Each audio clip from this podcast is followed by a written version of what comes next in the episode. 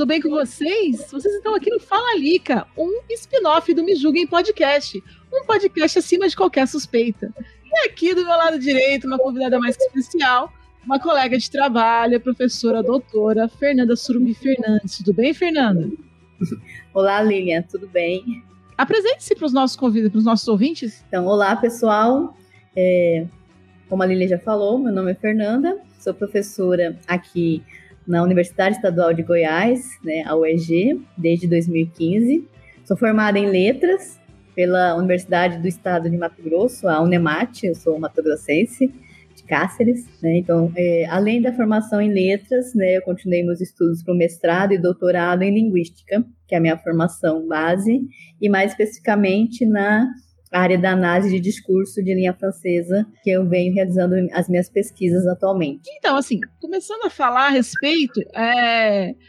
eu queria conversar com você a respeito dessa questão de como para você é como você vê a... o papel da pesquisadora mulher no ambiente acadêmico. Olha, é, acho que eu posso falar a partir da minha experiência, né? Que acho que é um meio é, não é tão fácil, mas, é, por exemplo, no meu caso, eu tenho trabalhado muito sobre é, as problemáticas sobre a mulher, sobre a violência, sobre estupro. Né? Então, assim, são temáticas que me interessam, que me incomodam, mas que não são fáceis de se trabalhar. Né? Então, é, nem sempre eu é, me sinto né, é, bem com esses trabalhos, mas ao mesmo tempo eu vejo que tem atingido né, nossos, nossos alunos, principalmente. Então, assim, eu vejo que é um trabalho, às vezes, difícil, né? Mas que ao mesmo tempo permite uma possibilidade de reflexões, de discussões, principalmente sobre o nosso papel na atualidade, né? Porque esse dia mesmo conversando com o meu grupo de estudos, né? É, como que às vezes eu me sinto desanimada, né, diante do que a gente está vivenciando, principalmente, mas principalmente pelas análises que eu tenho feito, que vai mostrando essa repetição, essa regularidade em relação à violência contra a mulher, em relação ao modo como a mulher é, olhada, como ela é objetificada, né? Então, às vezes dá um desânimo, mas ao mesmo tempo, no papel de pesquisadora e de professora, né, permite talvez com essas pesquisas, é, mobilizar outros sentidos, mobilizar olhares diferentes a partir dos nossos alunos. Então, eu tento ultimamente olhar para esse lado para até me, me animar para continuar essas pesquisas, mas que mas nem sempre é fácil. Né? Principalmente na academia, e é principalmente aqui que a gente tem vivenciado bem antes da, da pandemia, né?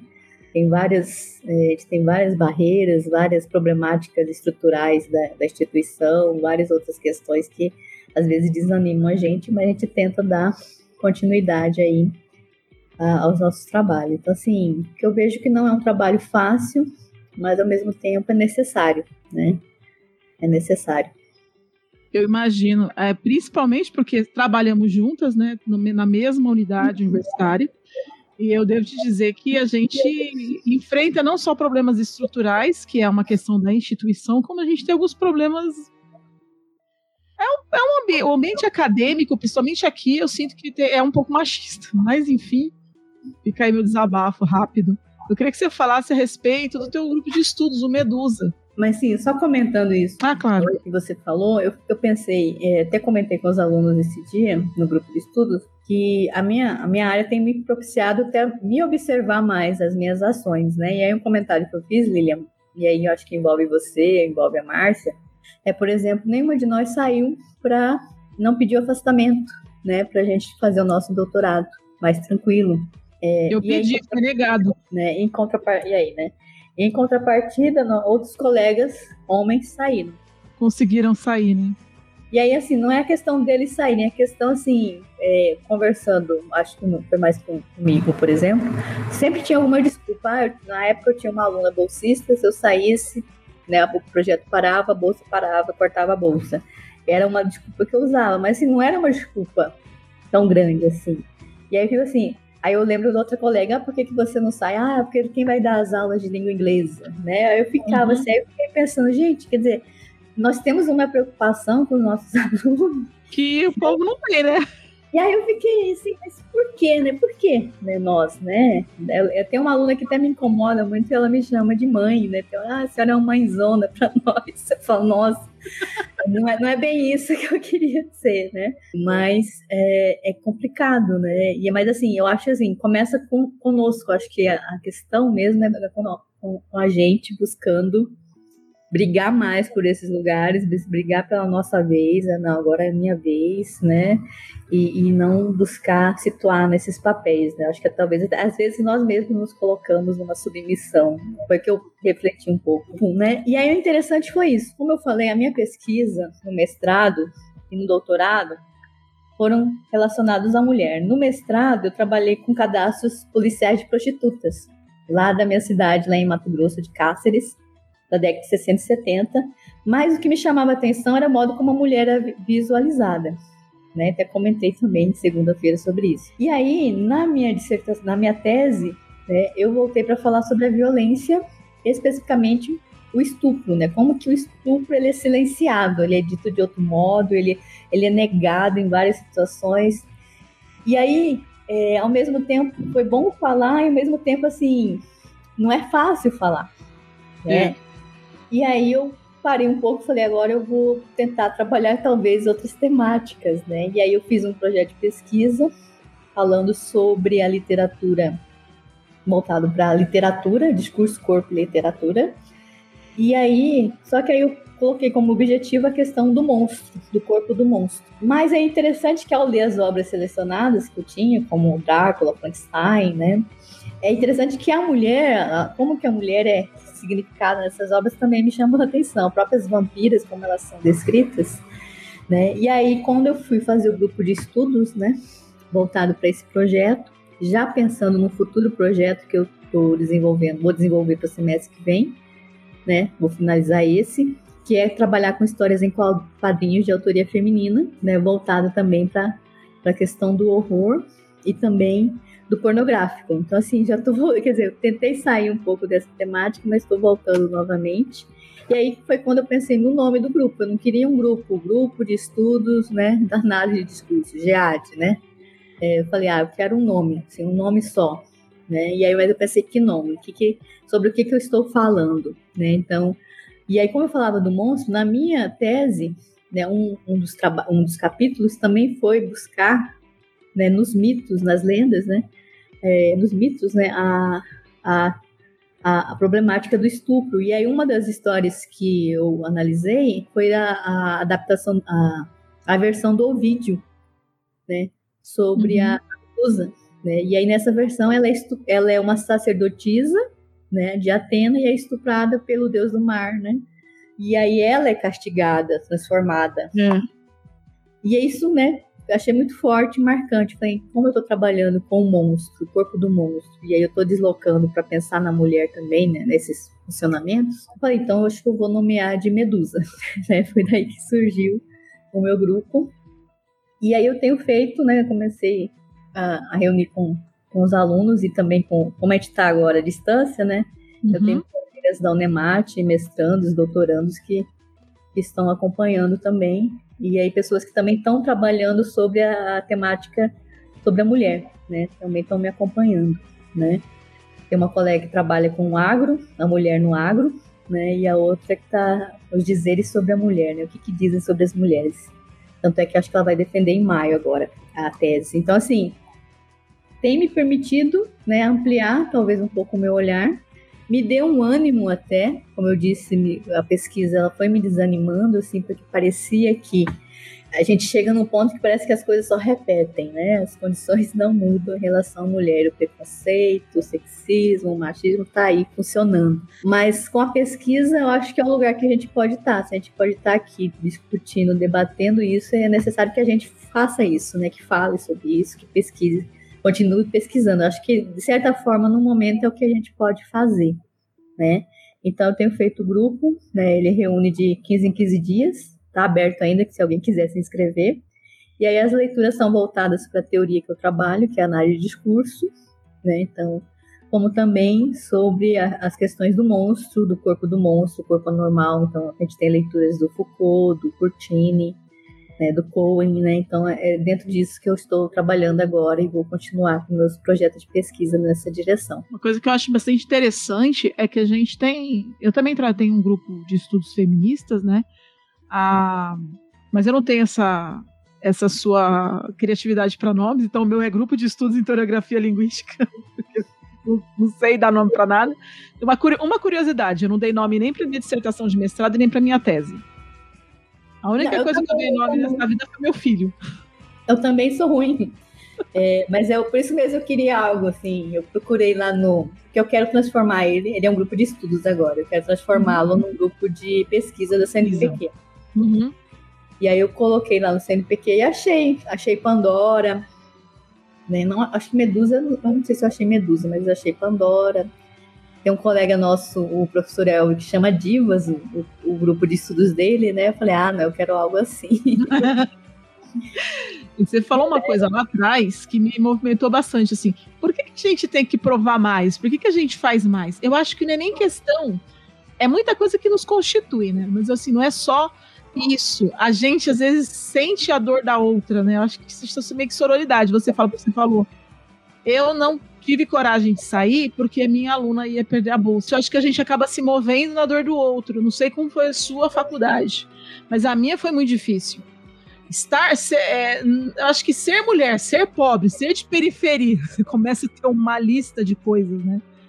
É, você não tem apoio, né? Você tinha que estar trabalhando para levar dinheiro para dentro de casa.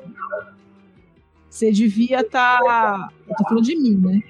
No caso, assim. Você devia estar tá trazendo alimento para dentro de casa, ajudando a família. Então, assim, não tem aquele, aquela visão, que é uma visão que você não tem, você não espera, o pobre não espera isso. É, é basicamente isso. Não existe essa espera de que você vai ir além disso. Eu fiz um curso técnico que estava bom né? E aí você vai para esse outro lugar. E eu penso muito nos nossos alunos quando a gente corre atrás das bolsas, etc. E aí eu pego PIBID, pego esse monte de coisa para fazer. Por quê? Porque eu sei que vai trazer uma renda e isso ajuda muito a permanência do nosso aluno na faculdade. Eu acho que esse momento da gente pensar no outro, principalmente no nosso curso, que é majoritariamente formado por mulheres, é, acaba trazendo para a gente esse lugar de pensar um pouco mais. Talvez isso não aconteça é quando você está num lugar de privilégio, entendeu? Mas quando você vem de um lugar de não privilégio e tem a oportunidade de replicar, replicar isso, você acaba de uma forma tentando manter. Mas isso tem um sacrifício, né? Você tem razão, a gente não parou. Eu, eu pedi para parar, demorou tanto para sair que quando eles negaram, aí quando eles aprovaram, faltava três meses para terminar. Eu falei, agora não quero né, também. vou sair três meses. Eu falei, não quero também. Não vou sair mais. Isso é complicado. Mas é, mas acho que uma outra coisa também, igual você falou da questão do lugar não privilegiado, é mostrar, e às vezes a gente não consegue, mas eu tento falar para os alunos, e as alunas principalmente, uh, o quanto é, fazer a graduação, depois fazer o mestrado, possibilitou eu passar no concurso, né? Então, assim, a minha situação poderia estar melhor, né? Porque a gente sempre reclama, porque, né, você sabe dos, dos problemas que temos aqui. Mas mudou muito assim a minha vida, né? Ao meu acesso a coisas que eu não tinha, né? Eu sempre brinco com os alunos. Foi no mestrado que eu viajei pela primeira vez de avião e assim é, possibilitou mudanças, né? Então assim eu falo, não, continue estudando porque é, é onde pode se não ser fácil, não é fácil, mas não. dá acesso, permite possibilidades de melhoria, sim de vida, então esse é o lugar. A gente tem que continuar estudando, incentivando elas e eles a, a continuar estudando, né? Porque é, é difícil, mas é, permite né, é, a mudança, né? Mudança de, de situação financeira mesmo, né? E de pensamento e até de lugar, né? Eu, eu sou de Cáceres, Mato Grosso, estou aqui, né? Em Iporá, Goiás agora, né? Claro, demais. A gente, a gente, a gente muda, a gente muda como ser humano e muda geograficamente também, da forma que, que é necessário. Eu acho, eu acho importante isso que você falou a respeito da gente falar e, e insistir que os nossos alunos não desistam. Às vezes a gente tem que dar um passo para trás para dar dois para frente. Porque eu sou uma prova dela, eu sou uma prova, eu vejo o seu depoimento, a minha, eu sou prova viva de que você estudar assim tem tem mudança. né? Não foi só quando eu vi para a universidade que a minha vida mudou. Minha vida mudou a partir do momento que eu peguei o meu diploma na mão e comecei a trabalhar, entendeu? Porque a renda que eu teria, sendo, sei lá, um caixa de supermercado, trabalho na firma, meu sonho era firma. Eu tenho uma raiva de firma, gente. Nada contra quem trabalha na firma, mas eu fico ouvindo, sabe? É aquele negócio. O seu, seu primo que é bom, tá 15 anos na firma tem cesta básica, tem transporte. e eu falava, não, eu quero, eu quero estudar, né? Eu quero outra coisa para mim, eu quero, eu quero trabalho. E, e, isso proporcionou que eu tivesse coisas também que eu não teria se eu tivesse seguido nessa balada.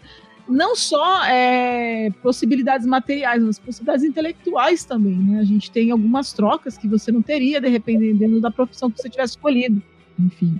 Ah, pensando nessa questão é, de melhoria de vida, etc., é, e sobre questão da mulher, melhoria, eu acho que estudo é um caminho muito importante. Eu sei que a gente briga muito para manter as nossas alunas, nossos alunos também, claro, na, na universidade, né, na escola, estudando, se formando, tendo uma carreira.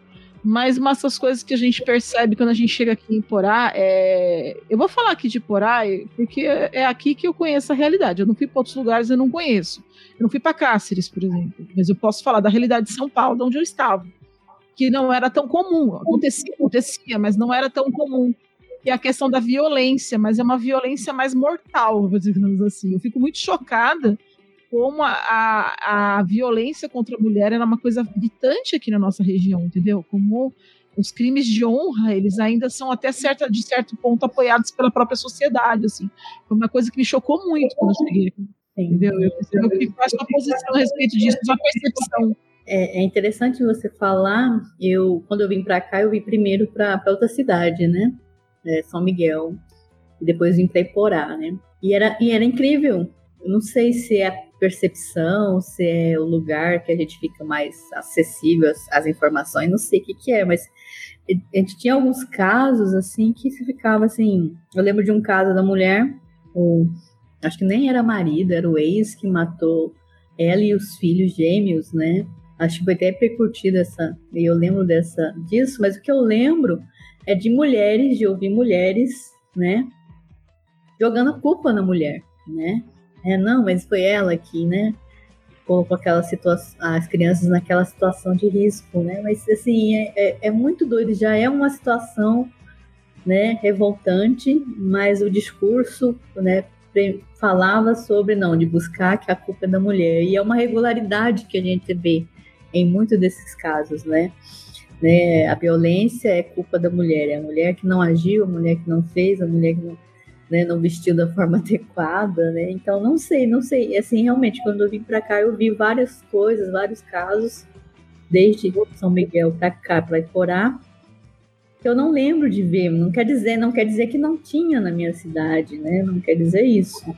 Mas não sei se o modo de visibilizar isso se deu de outra forma, mas é muito forte para mim, principalmente esse olhar das próprias mulheres, né, de condenarem a, a mulher, né, a, a, aquela violência que ela sofreu, que os, que os filhos sofreram, né, e, e, aí como que, e aí isso que me angustia, né, como que a gente pode possibilitar uma mudança, né, a gente que trabalha com esse tema, né, essa problemática, na verdade, né, Linha? Como é que a gente pode mudar esse, né, esses pensamentos? É complicado, tem hora que aí. Eu acho só por meio da educação, Fernanda. Não tem outro jeito. Desde que, desde do, de quando eu bati o pé e briguei com colegas nossos, falando, não, essa mãe vai estudar e essa criança se ela precisar correr, bater a porta e chutar teu pé, você deixa ela aí. Porque quantas, quantas alunas quiseram parar de estudar, isso, antes até de você chegar aqui, que eu cheguei antes nessa cidade, né?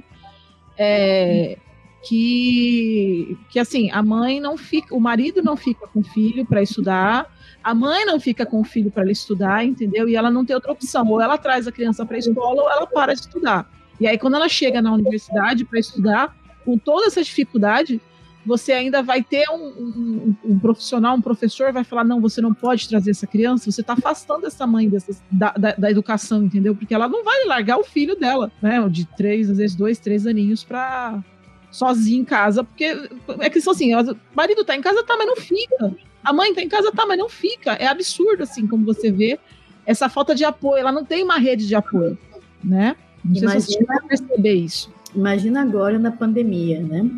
Uhum. Eu ouvi hoje uma, estava vendo uma palestra hoje sobre mulher. Ai, Lili, eu me inscrevi numa disciplina chamada Discurso e Mulher, cara. Até aí, você, você tá procurando. Eu falei, tô. mais trabalho, né? Aí me inscrevi na disciplina e aí hoje tava a professora. Assim, a situação era engraçada. Ela tava apresentando o trabalho dela pra uhum. gente sobre mulher. Uhum. E aí o filho dela apareceu, né, pedindo alguma coisa, né? E aí ela falou: "Não, vê lá com seu pai". Aí, aí ele falou, a criança, né? Não, meu pai tá tá tá numa reunião lá. Aí ela, mas eu ah. também tô numa reunião, né?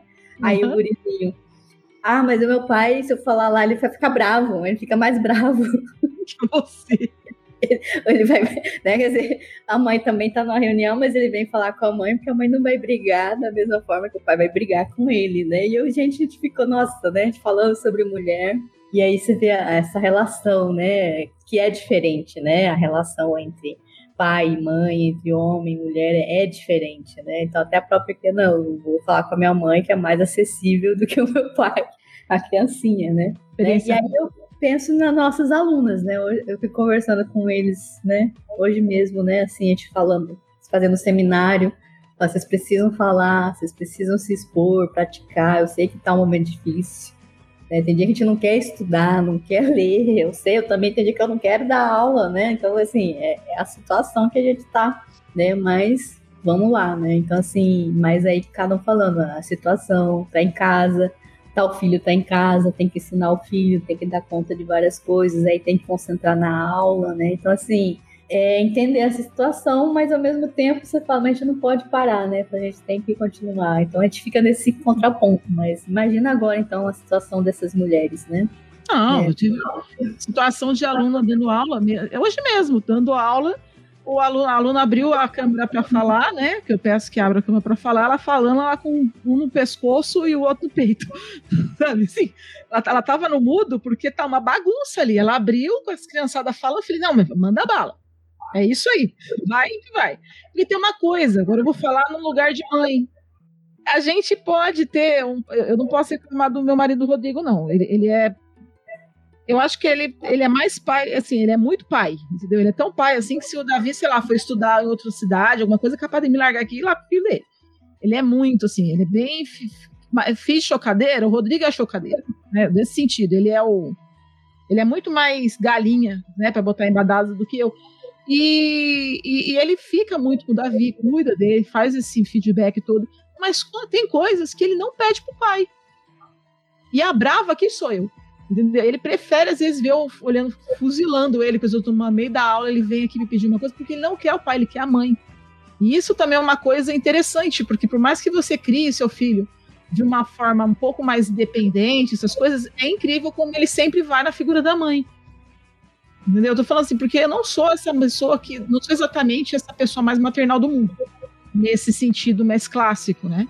E, e ele ainda vem atrás. É uma coisa interessante porque você tem, às vezes ele briga comigo, puxa o Davi, fala, não, Davi, fala comigo. Tô, não, ele quer a mãe, ele quer chamar a atenção da mãe. É interessante isso também. Agora, você pegar na escola, você tá na faculdade, você falar para a aluna que ela tem que, que ela não tem, que ela não deve trazer o filho dela, você tá tirando ela dali. Eu não acho isso uma coisa interessante, porque não é muito tempo que ela vai ficar ali, né? Ela vai ficar com a gente quatro, cinco anos no máximo, seis. E depois ela vai para a vida. Só que a mudança que ela vai trazer na família dela, para esse filho também, por exemplo, é muito maior. É, é muito o ganho é muito é muito diante do que é pequeno, você de repente ter que ficar com uma criança ali na sala. Já segurei criança no colo para dar aula, fazer prova, mas a mãe tem que fazer prova e a criança está chorando. Você pega no colo. Fazer o quê? Vai botar para fora? Que nem eu ouvi lá o pessoal, falou assim, na, época que tinha que fazer o, o congresso lá em Pirinópolis, que é o inferno, aquele lugar assim. Adoro Pirinópolis, beijo Pirinópolis, mas é o inferno no sentido de você não chega lá e volta no mesmo dia. Só tem um ônibus que vai e um ônibus que vem. Um sai, um chega, ele chega de noite e sai de manhã. Ponto. Não, é muito caro para ficar lá. Nossos alunos muitas vezes não têm esse dinheiro. Eu não vou tirar. Eu, nossa, eu assinei monte, já assinei um monte de, de documento aqui, ouvidoria. Porque não vai. Aluna minha que vou tirar alimento, ela, ela ganhava a bolsa de estudos para complementar a alimentação da casa dela. Eu vou virar para, vou falar para ela, pega o seu dinheiro e vai gastar lá em três dias de evento? Não vai.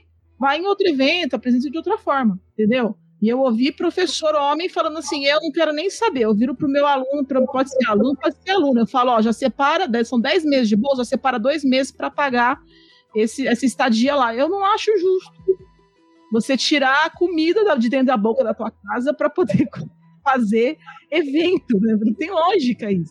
Eu acho que foi meio que nisso que, que surgiu a ideia do Conelli. Essa briga, talvez. Ah, eu tô mais desabafando que outra coisa. Mas é, falar sobre isso acaba levando a gente para esse lugar, né? Como a gente é constituído, né? Mas, mas aí eu sempre penso assim, a gente tá nessa posição, né? Eu acho que é, continuando os estudos, as leituras, as discussões, né, as disciplinas, né, eu, eu, dei uma, eu dei uma disciplina chamada Discurso, Violência e Gênero, em diferentes materialidades, né, as, a, participaram, eu lembro de reunir com as alunas, e aí elas relatarem, né, e mudarem, né, entenderem algumas questões, ver se você nem entende, né, que você está sofrendo alguma violência, você está sendo, né, interpelada por isso, né, e de entender essas questões, né? Então, assim, foi uma disciplina, né? Aqui nós temos o núcleo livre, e aí depois disso acho que eu não fiz mais, mas permitiu, né, alguma coisa, né? Mas, assim, às vezes dá a sensação que a gente tá batendo, né? Não. Em, né? Assim, não consegue. de fato.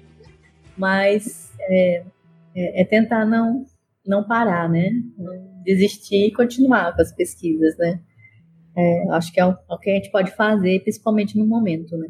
Nossa, é, é o que a gente é o que a gente tem para o que a gente pode fazer, é o que a gente tem para fazer, né? A gente já tem que enfrentar tanta coisa, tem que enfrentar. Vocês falaram uma coisa para mim, depois ficou martelando na minha cabeça, né? Que eu não tenho medo de falar o que a gente faz. Na verdade, eu tô no lugar de admiração mesmo. Eu falo porque eu admiro, não é nem para puxar saco nem nada. Eu fico muito, eu acho muito legal assim vocês serem tão fodas como vocês são, meus colegas de trabalho. E eu não tenho medo de falar disso, e também porque a gente lutou tanto para poder chegar até ali, entendeu? Eu sei a dor, de, assim, eu sei da minha dor para chegar até onde cheguei. Eu imagino a dor do outro também, porque eu sei as, as barreiras que nós enfrentamos, entendeu? Teve uma vez que fizeram um evento do Dia da Mulher aqui e não me deixaram pegar o microfone. Só homens falaram. Logo que eu cheguei aqui.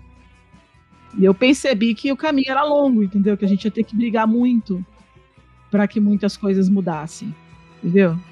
Salas, é, é, bem complicado nesse sentido.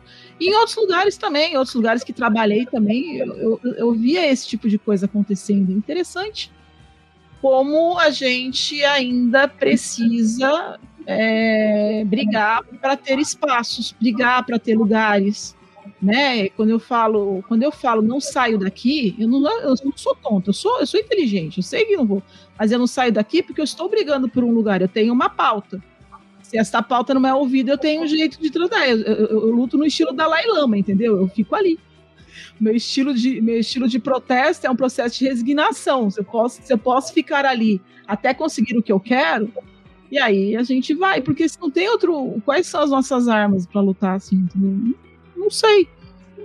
Difícil. Difícil também falar disso sem falar totalmente, né? Porque eu não quero me queimar muito. Mas. É, aí, aí, você vê, quer dizer, até é, é, é difícil falar, né? De... o efeito que isso vai produzir, né? Para falar a verdade, eu estou, de... eu estou evitando falar mais, assim, até para respeitar você, porque quando eu falo sozinha aqui, eu meto pau e falo mesmo. Mas aí sou só eu. Eu me, colo eu me coloquei na linha de frente, então eu posso falar. E aí, se vier cacetada, o povo nem vai ouvir mesmo. A gente faz assim, a gente não divulga. Esses episódios a gente não divulga. É, ouvem sim. O povo ouve, né? Eu sei. Ah, por falar em povo ouve, é, eu queria agradecer a gente ter chegado a 150 mil downloads em um ano, gente. É muita coisa. Eu tô chocada com vocês, ouvintes. Vocês são maravilhosos. A gente não, eu não tenho noção, Fernanda, a quantidade de gente que ouve a gente. Pessoas de outros lugares do mundo mandando mensagem, Japão, Nova Zelândia. Caraca, o mundo a gente tá indo, né? Tipo, orar pro mundo. Tá bom, é, isso é bom. É, mas é fruto do trabalho, né? É isso, né? Tem que foi aí que eu tive essa ideia de trazer você para falar um pouco de, dessa questão, né? De ser mulher, de ser pesquisadora, de, de lutar por essas coisas, de desanimar no caminho, mas de entender que, Que é o que a gente pode fazer. A gente não pode salvar o mundo todo, mas a gente pode salvar o mundo de alguém. Nossa, filosofia. filosofia de banheiro, mas é isso, a gente pode salvar um mundinho de alguém. Eu acho que de mulher em mulher, acho que a gente vai mudando essas realidades. Sim. Esse, esse trabalho que você fez, a disciplina de, de fazer algumas alunos abrirem os olhos, isso é incrível, porque a gente tem. Eu lembro, vou, se, se você vai lembrar, mas fica só assim: que uma vez a gente viu um vídeo de uma situação de uma tragédia em que, as, que aconteceu com o filho de uma mulher e o namorado dessa mulher que a causou foi um acidente. E a primeira eu acho que você vai lembrar, a primeira coisa que algumas colegas nossas, colegas, não estão mais entre nós, mas foram nossas colegas, falaram foi botar a culpa na mulher. Você lembra disso? Que eu, você, você a sua cara na hora, mas fechou assim no jeito. Eu, engoli, eu engasguei, engoli seco, quase caí da cadeira quando eu ouvi aquilo. E você foi na lata, assim. Você tá culpando a mulher? É, tá achando que culpa é dela? E eu tava dando corda, que eu queria ver até onde ia. Você não deixou elas falarem muito, você já cortou logo. Mas eu queria ver até onde elas iam, para poder cortar depois, né? Dar uma cordinha ali. E, e, depois as pessoas deram, puxaram o freio de mão. Não, não, não é isso que eu quis dizer, isso aqui. Eu fiquei, aham. Foi um acidente. Foi uma tragédia, mas foi um acidente. Agora, a culpa é da mulher porque ela arrumou um namorado. Porque a ideia que você tem é de que uma mulher que se torna mãe, ela já não tem mais sexualidade. Né? Ela não tem mais direitos, ela, ela tem que ser mãe, ela é santa. Ela é... Eu ouço muito isso. Eu ouvi pessoas aqui contando histórias de assim, não, porque a minha tia, meu tio morreu quando minha tia estava grávida do meu primo. E 30 anos depois ela ainda guarda ela chora por ele e guarda a roupa dele, tudo, etc. E trata isso como se fosse uma coisa incrível. Não que ela não possa viver a, viver a viúva para sempre, é o direito dela, mas exaltar essa atitude dela como se a vida dela tivesse acabado ali. Ela não tem direito de ter outro homem, ela não tem direito de ter um relacionamento, entendeu? Como isso é isso que se espera de uma mulher. Você tocou num ponto que eu ainda quero trabalhar sobre isso, sabe? Sobre a sexualidade, né? A, nós temos uma colega, né, a Jaqueline, ela tem trabalhado sobre isso, né, e eu acho uhum. que eu uhum. também quero entrar, porque realmente me angustia, assim, o quanto é silenciado, é negado, é, né, eu falo assim, a questão, acho que a gente tá falando de questão de ver vídeo pornô, pornográfico, né, aí eu falei, não é nem dado se a gente quer ver ou não, né, por exemplo, assim, a, a maioria é para homem, mas né, é dado em algum momento a mulher é, querer ver isso, querer ela saber se que ela quer ver isso, né? Quer dizer, não é nem é, cria-se de uma forma, né? Que parece que a gente é afastado desses, da, da, do sexo, da sexualidade, do desejo, né? É, é uma coisa que eu ainda quero trabalhar e discutir mais, porque incomoda muito, né? A gente vai sendo negado, interditado mesmo, né? A mulher vai sendo interditada. É um processo de silenciamento muito violento, principalmente quando você pensa. É a indústria pornô, por exemplo, existe, viu? Pode falar aqui, eu sei que existem vídeos que são feitos por mulheres pensados para mulheres. Existem vídeos pornôs feitos para mulheres. Fica a dica.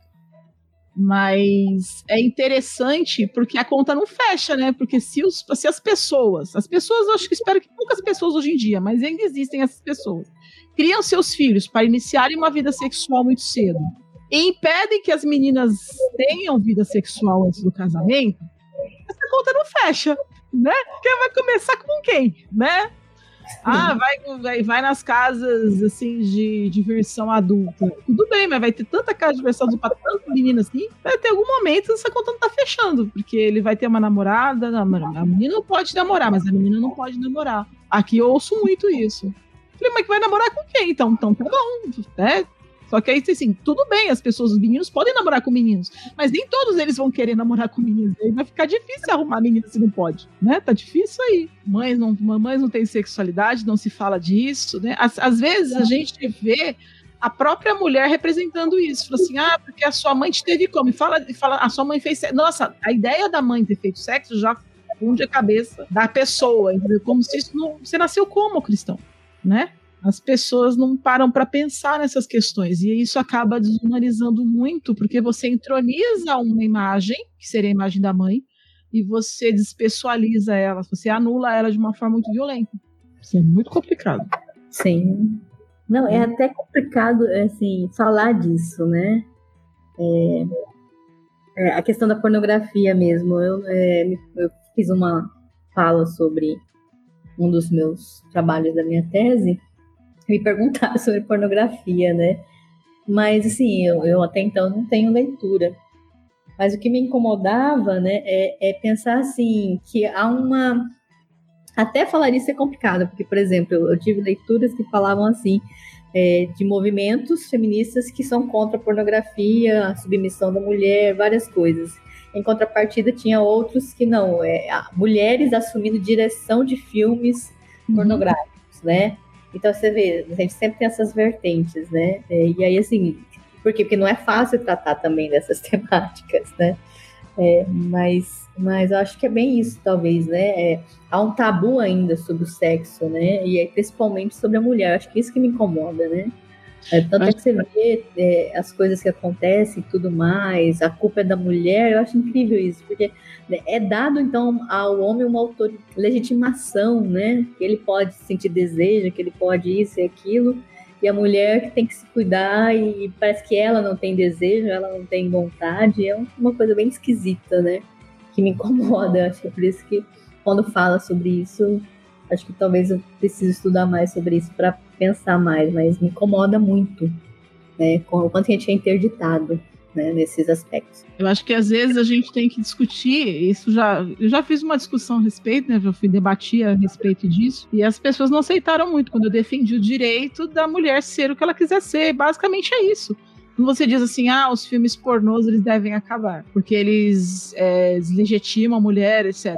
Ah, mas aquele corpo que está ali, ele, ele, ele está ali porque ele quis. Ele, se ele estiver ali de uma forma violenta, de uma forma obrigada, essas coisas, é crime. E aí é uma outra discussão. Mas quando você tem uma mulher ali que quer estar ali, você está julgando ela porque ela decidiu isso, é uma forma de julgamento também. Né? Ela não pode usar o corpo dela como ela quer, você decide isso. É, é sei lá, aí a gente entrou já numa discussão muito profunda e foi, foi para a questão de aborto. Gente, é o corpo dela, você de uma forma ou de outra tem sempre alguém tentando decidir como a mulher estrutura seu próprio corpo, como ela rege a sua própria vida. Você tem, é, às, vezes, às vezes, sob uma pecha de cuidado, né, de preservação, mas ninguém pergunta para ela o que ela quer fazer. Não é mais fácil deixar ela decidir? Sim, sim, mas. ai, ai. Nem sei o que falar, é, mas seria isso, né? Que a gente parece que busca, né? Essa Acho que a questão do corpo, né? É, é, é conseguir isso, né? A questão do aborto, se a gente conseguir, é, é um outro movimento, né? Então é complicado complicado até falar desses assuntos. Não, sim. É por isso que o nosso podcast chama Me Julguem. Porque ele começou com o movimento de Me mesmo, né? o nome do Me Julguem surgiu de uma noite de cachaça, os nossos ouvintes já sabem disso, mas principalmente porque nós, um colega nosso, né, não da, do nosso campus, graças a Deus, mas brigou comigo porque eu coloquei um palavrão, né? Brigou comigo porque eu coloquei um palavrão no meu, meu card do Facebook, cara foi no meu pessoal lá, fez um puta textão dizendo: não, você é uma excelente pessoa, mas, meu, quando você põe o mas, tudo que você falou pra trás, foda-se. Acabou. E, mas você é uma doutora, você é uma professora, você tem uma imagem a zelar, não acho adequado você, como pessoa, dessa postura, como uma mulher, falar palavrão no coisa. Aí depois que eu terminou de escrever tudo, eu escrevi teu cu. E a pessoa me deletou, não sei porquê. Fiquei chateado. Né? E aí o nosso podcast chama Me Julguem por causa disso. Ele já julga, julga, meu filho. Mas aqui a gente fala, não quer saber. Que coisa chata. Sim, é, é, já é um lugar de. É, é isso mesmo, é um lugar de você brigar, eu quero falar. Me deixa falar, né? Bem. É. As pessoas falam, não pode, não pode falar palavrão, a gente vai falar. Não pode falar sobre tudo que eles falam pra gente, que a gente não pode falar, a gente fala. As nossas pautas meio que são construídas assim aqui. Bom, bom, bom mesmo, porque, porque também é esse lugar de silenciamento, né, de fala, né? Aí vocês estão colocando, é muito bom isso, né? E às vezes tem isso, a gente quer falar algo sobre algo e você já sabe que vai ser interditado e às vezes a gente acaba silenciando, né? É, mas infelizmente na nossa sociedade a gente vai falar, só que a gente paga um preço, né? E é, às vezes é alto. Para algumas pessoas pode ser alto, para mim é, é, libertador, entendeu? Falar o que eu acho, o que eu tenho que dizer. Eu sei que tem gente que não vai gostar, tem gente que chega longe, vai longe, mas eu costumo chamar esses afastamentos de libertação, né? Não tô aqui para ser amigo de ninguém, tô aqui para ser legal com o povo que é legal comigo. Quem não é legal comigo, fazer o que acontece. Mas é também, né, né Lilian? É, essa cobrança, né? Por que, que eu tenho que ser uma pessoa legal? Por que, que eu tenho que ser, ser dessa forma e não de outra, né? Eu lembro muito disso, assim, quando a gente é cobrado. Eu lembro, assim, de me cobrarem que eu seja uma pessoa mais extrovertida e tal, mas eu não quero ser. Eu sou desse jeito, é meu jeito. Quem quiser falar comigo, fala. Quem não quiser também, né? Porque a gente é cobrado também, até o nosso modo de ser, né? De comunicar, de agir, né? E aí você não age de acordo com o que a pessoa quer, você tá errada, você não faz parte do grupo, né? Tem muito isso. Mas eu acho que ser, ser TDA e descobrir que eu tenho Asperger me ajudou muito para entender também a questão de que eu não me, por que, que eu não me importava, entendeu? Eu não me importo. E eu descobri por que, que eu não me importo. Eu tenho CID, dizendo, você não se importa porque realmente você não se importa. Mas eu imagino como deve ser duro quando a pessoa se importa. Mas basicamente eu também tenho grandes problemas de sociabilização. Eu entendo também que às vezes eu falo uma coisa com uma intenção e sou de outra forma. Várias vezes eu falo uma coisa, a pessoa entende outra e eu fico assim, mas eu não quis dizer. É, isso é verdade, Lilian. Né? É, você passa essa impressão, mas a questão é a convivência. Depois que a gente convive com você, a gente vê que não é nada disso, né? mas é disso é. que eu tô falando. A pessoa que é que já de começo já você já presente, né, como você é. Não é assim, né? É que, como é que eu vou dizer? Eu não sou fofa. Tem gente que é fofa, né? Fenotipicamente fofa. Eu não sou fofa. Eu, eu, eu parecer não ser, eu querendo ser fofa, parece aquele burro. Sabe o burrinho do Shrek quando ele tenta ficar que nem o gatinho? Não fica bonitinho, sabe? Fica, fica fake. Não é assim. Mas eu também, mas é bom que a gente entende também que as pessoas são de formas diferentes. Você é mais quietona, mas na sua.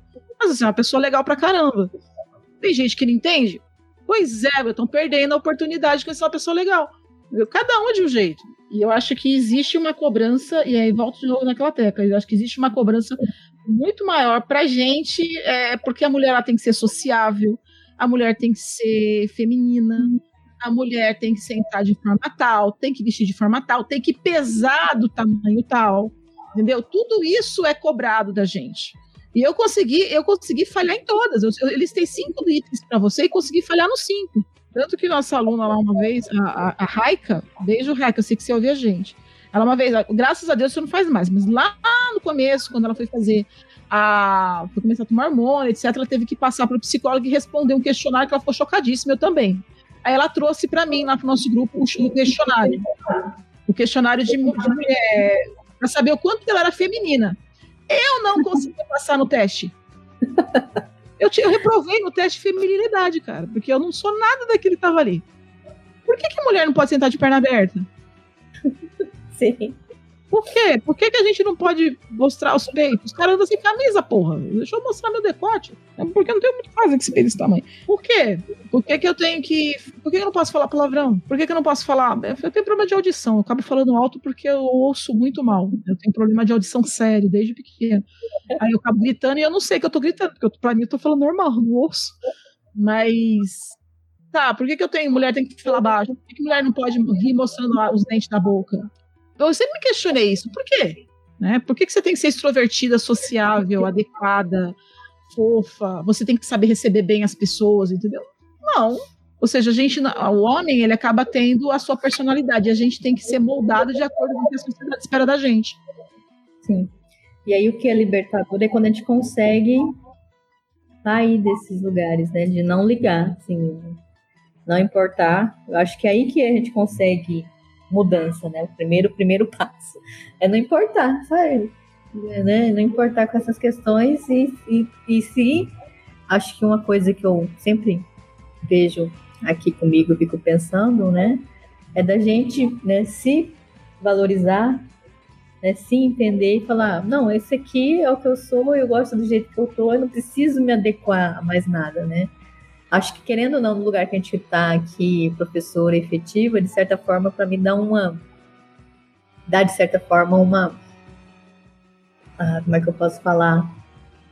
É, uma possibilidade da gente fazer isso. Eu me sinto assim, eu me sinto muito mais é, feliz no meu corpo, do meu jeito de ser, do meu modo de agir, muito mais feliz hoje, sabe? Aos uhum. meus é, 36 anos hoje, eu me sinto bem.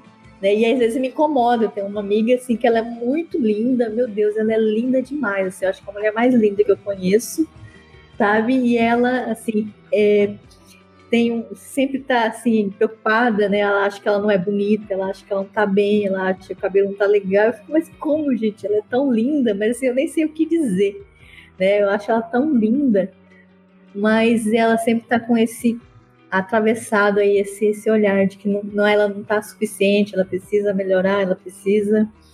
E aí eu não sei o que dizer, né? Às vezes me incomoda que eu não sei o que dizer, se, se o que eu falar vai fazer algum efeito.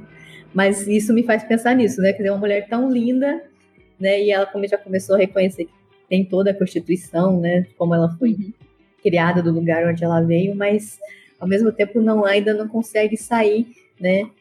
Ter uma liberdade. Não quer dizer que eu sou 100%, né? Que eu não tenho os meus problemas, mas é, de se sentir bem com o seu próprio corpo, acho que é uma primeira coisa, né? E aí eu fico incomodada, ela é tão linda, tão perfeita, assim, assim, de, de, de beleza padrão mesmo, aquela beleza, o corpo padrão, cabelo, né?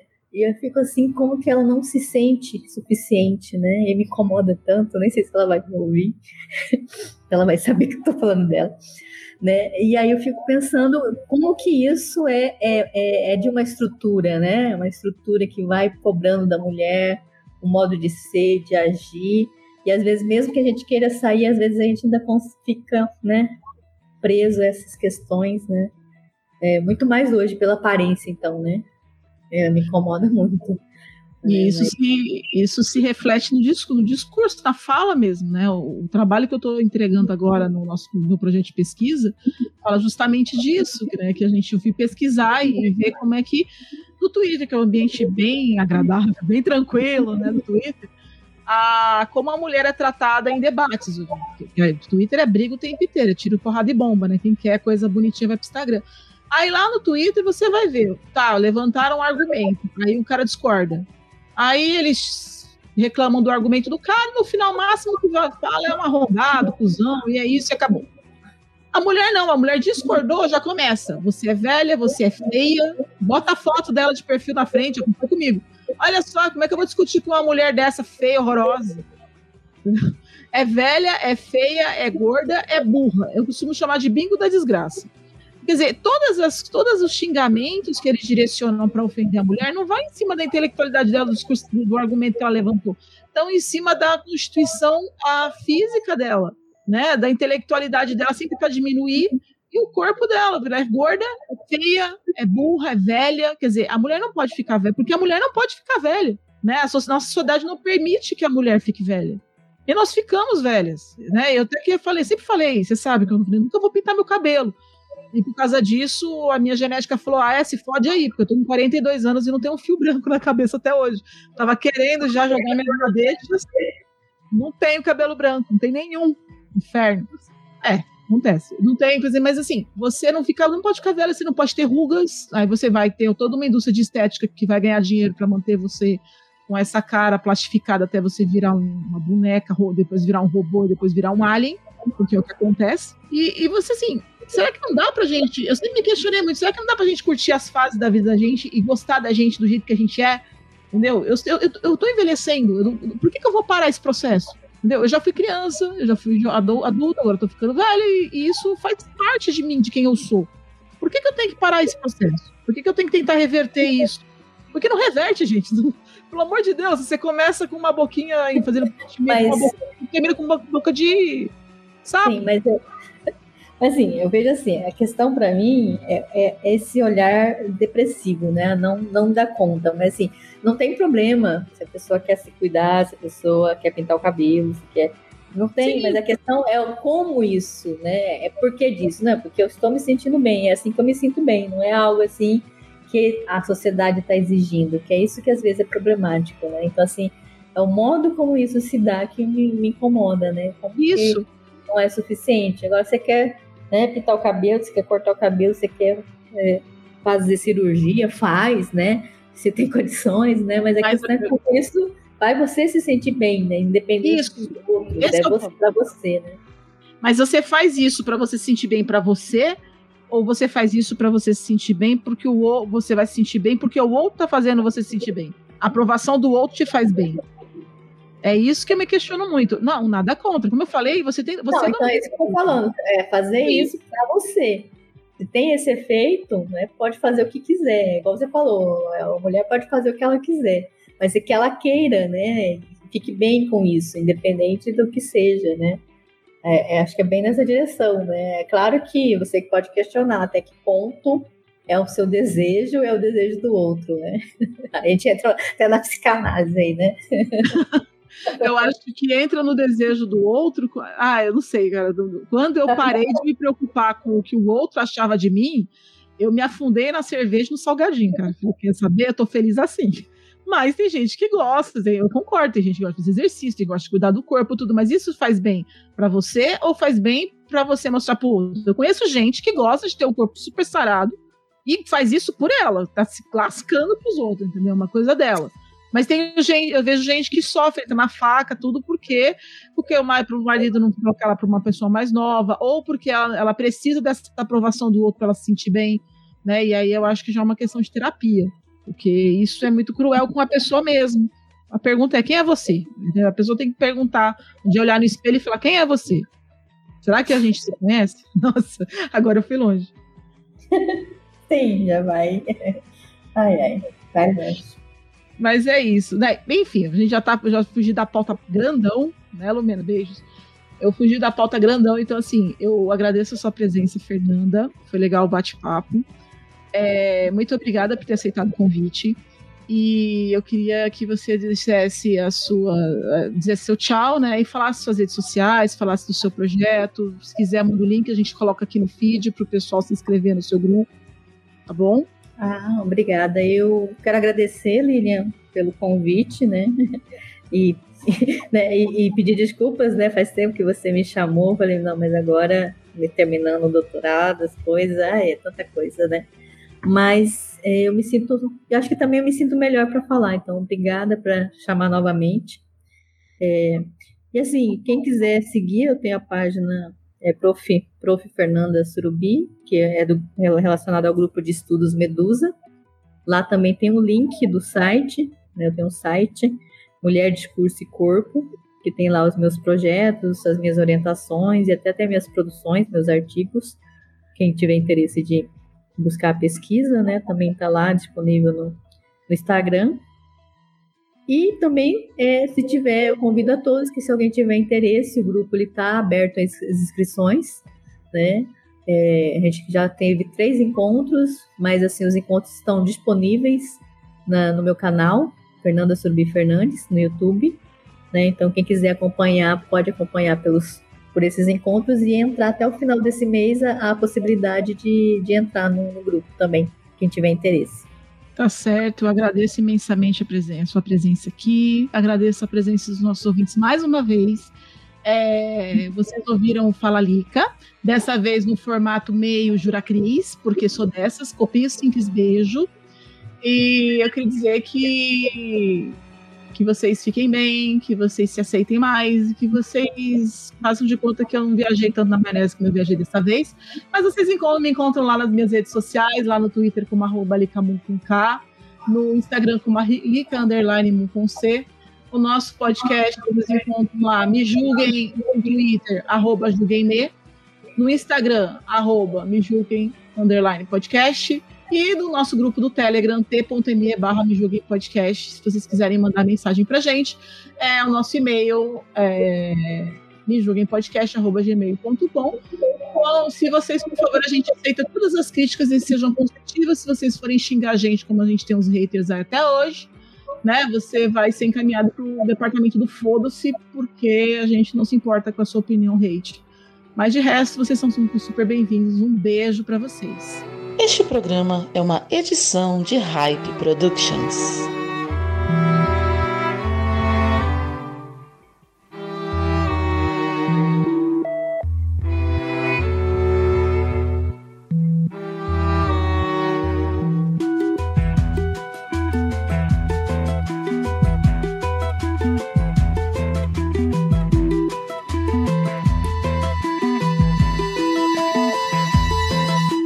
Choro não é nada além de carnaval.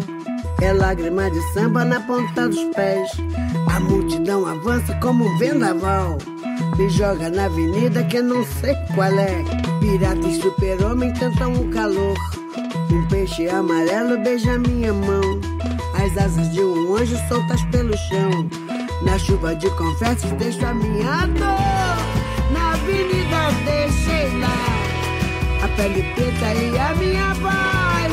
Na avenida deixei lá a minha fala, a minha opinião. A minha casa, a minha solidão. Joguei do alto do terceiro andar. Quebrei a cara e me livrei do resto dessa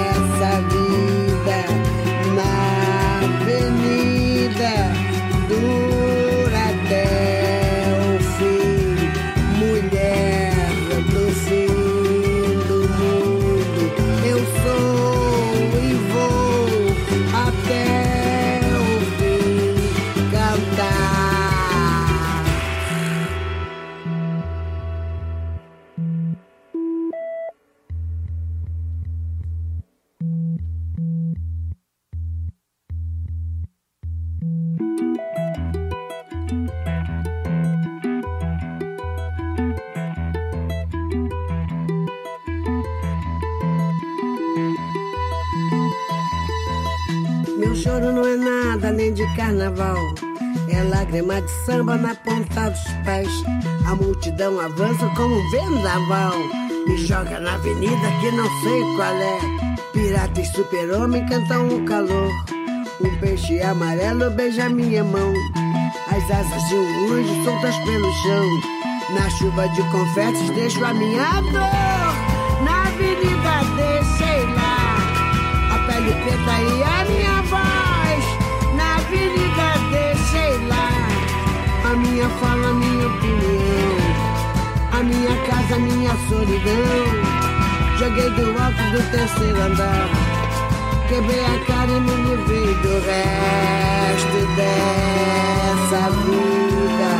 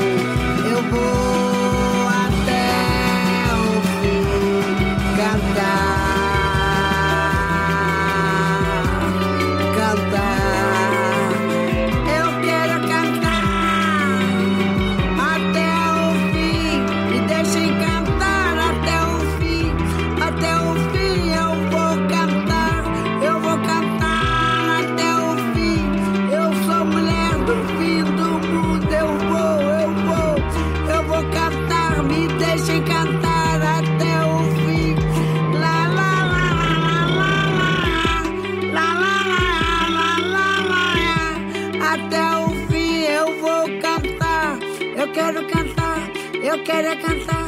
Eu vou cantar até o fim. Lá, lá, lá, lá, lá, lá, lá, lá, lá.